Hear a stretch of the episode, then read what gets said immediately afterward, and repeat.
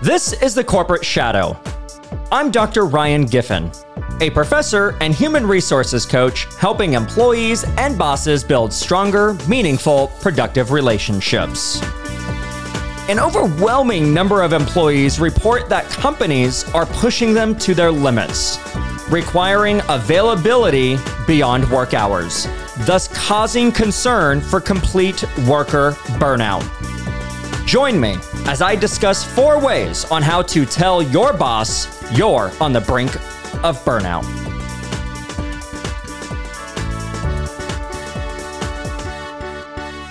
If you listen to episode 40, we shared in that episode on how to deal with work overload. So, this introduction is going to sound very similar uh, for the first three or four minutes.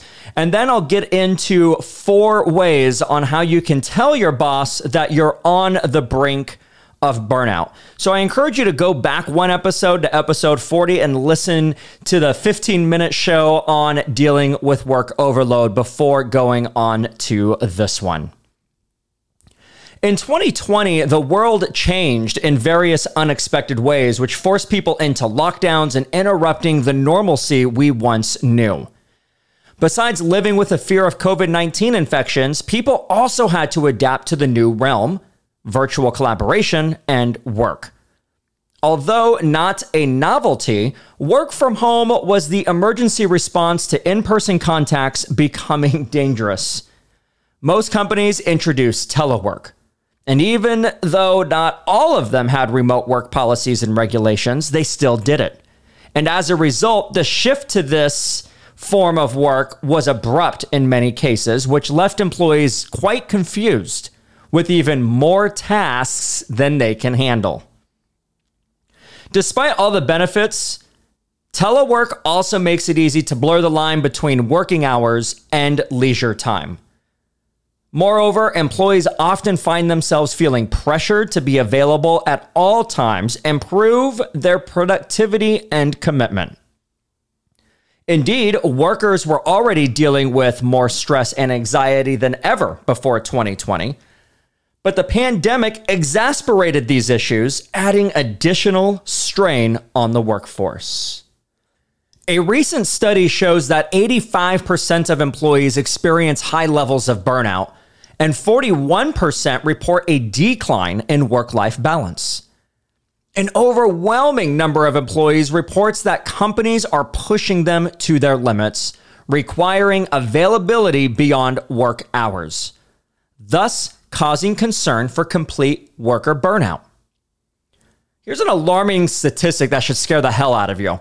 Three quarters of a million people die from work related diseases and long working hours. Three quarters of a million people die because of their jobs.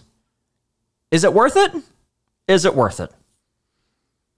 An overwhelming number of employees reports that companies are pushing them to their limits, requiring availability beyond working hours. And because of that, teleworkers, teleworkers, remote workers put in more hours than if they were in the office. In fact, teleworkers put an average of 6 hours of unpaid overtime a week for free. Whereas on site workers put in 3.6 hours on average.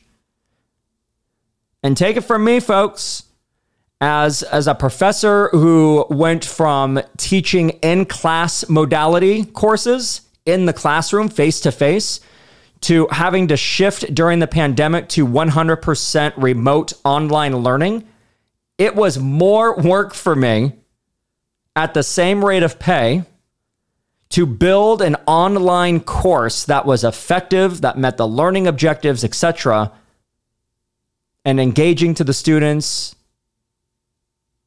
It took a heck of a lot of hours. I can't even tell you.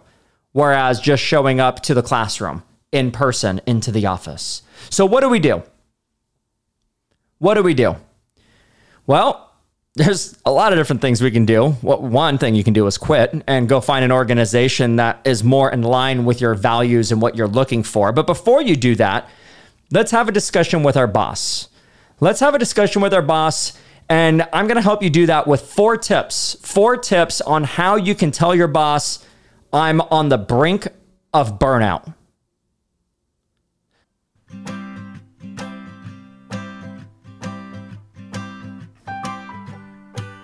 All right, so tip number one on, on how to tell your boss that you're on the brink of burnout is to clarify what you're going through. Number one, clarify what you are going through. Warn your boss what you want to discuss and set a meeting up to avoid making them feel they're being ambushed. Adopt a productive approach to the conversation and explain that reaching out wasn't an easy decision, but it's critical to tackle the issue at hand. That way, you're more likely to entice empathy and encourage your boss's receptiveness. Clarify what you're going through and the symptoms that you are experiencing in the workplace. Instead of explicitly saying you're stressed out, explain that you're feeling overwhelmed with the number of assignments you have. Note that while it didn't used to be a problem, it's getting too difficult for you to handle all the deadlines and to stay efficient.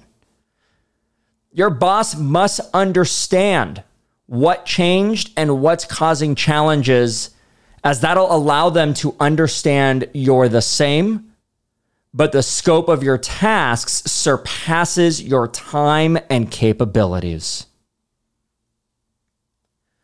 Number two, acknowledge the impact of your burnout. Acknowledge the impact of your burnout. When employees are near to feeling burned out, they often shows in their behavior including their relationships with managers and coworkers and the work quality. Be confident about acknowledging that the stress might have affected your team or even the project results. Take responsibility for the impact of your work overload and apologize if that caused any trouble for your boss or the company. However, don't say sorry. Do not say sorry for feeling overwhelmed. Just admit, admit that that might have affected people around you. But don't apologize. When you take this approach, you're showing a sign of goodwill, you're, you're triggering sympathy, and it encourages your boss to take responsibility for their part of the problem because it's not solely on you. Number three, Avoid complaints and accusations. Avoid complaints and accusations. You have to avoid making your appeal sound like you're accusing your boss of nearly burning you out. Because of that, choose the right timing and talk when calm and feeling ready for a constructive conversation. Exclude emotions from the meeting, especially if your boss isn't particularly empathetic. And prepare yourself for your employer potentially acting defensive or even not understanding the core issue. It's why you should make it very clear that you're not blaming anyone. Instead, say that you need help because you love your job and want to restore the quality of your performance without impacting your well being. Again, say that you need help because you love your job and you want to restore the quality of your performance. Your boss will see that you're you're not only reaching out but that you're ready to suggest solutions. You are suggesting solutions. Which then leads me to the final tip which is offer potential solutions. Even if they know what the conversation will be about, your employer could feel confused and fearful. They don't know how to help you. So think about what you need, what you need to feel better and enjoy your work again before setting up the meeting. Consider whether a more flexible schedule will help you, a reduction of work assignments, or maybe extending deadlines could alleviate this stress. Or perhaps you need more resources or different kinds of projects. I don't know. You come up with those solutions. What do you need? Come prepared with those solutions and show that the meeting is goal oriented. You have an action plan in place so you meet that goal. Expose the problem, offer solutions. Your boss will appreciate this. They'll appreciate that you are being proactive and that you know what could help you be happy in the workplace again. In conclusion, workplaces of the 21st century continue to be increasingly stressful. But the COVID 19 pandemic intensified this issue, folks. And many workers had to work longer hours to compensate for the layoffs and hiring freezes in the workplace. Others felt that they should go the extra mile to help their companies, pushing themselves over the edge in the process. And for what? You know, some some have this this stress this unbearable stress coexisting with a virus in a global pandemic. And so they're trying to adjust to this new reality. So, no wonder, no wonder why it's so easy to understand why so many employees are burned out. If you look at the hospitality industry sector alone, you see that employees are not wanting to return to the industry. Restaurants are short staffed. Hotels are short staffed. It's hard to find quality workers in these industries, not because of just not paying really great wages, though that's part of the issue. It's because they are burned out. They're tired. They're asking themselves, is it really worth it for me to get yelled at by a guest who doesn't understand what I am going through? I show up to work, I smile, I'm checking guest in, I'm checking guest out, and because someone's room isn't ready by 3:01 p.m., I literally have a guest screaming and cursing at me, thinking that the world revolves around that individual. And so I quit. I am out of here. I am going to go work somewhere else, somewhere in an industry where I don't have to deal with that. If you are that person, if you are that person, whether in the hospitality industry or not, try taking these four steps seriously. And if you still are finding that you are overworked, that you are stressed, and struggling, then it's time to identify your true core values, your individual core values. As Brene Brown encourages us to do, is to choose one, maximum two values that you will live by. Mine are curiosity and making a difference. Every decision I make, every decision I make in the professional realm revolves around those two core values. And if I am offered a consulting project or offered an assignment or whatever it may be in the workplace that does not align to my core values of curiosity and making a difference, guess what? I'm out. I'm out. I don't do it. I say no.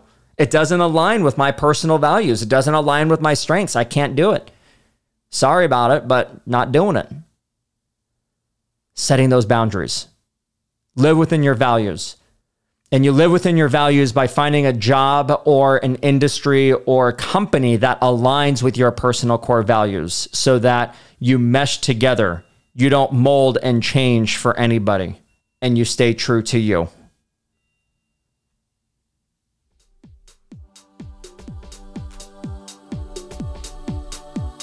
The Corporate Shadow is produced by Inospire Inc. The views expressed in the corporate shadow does not reflect the opinions or views of California State University Long Beach. For the corporate shadow, I'm Dr. Ryan Giffen.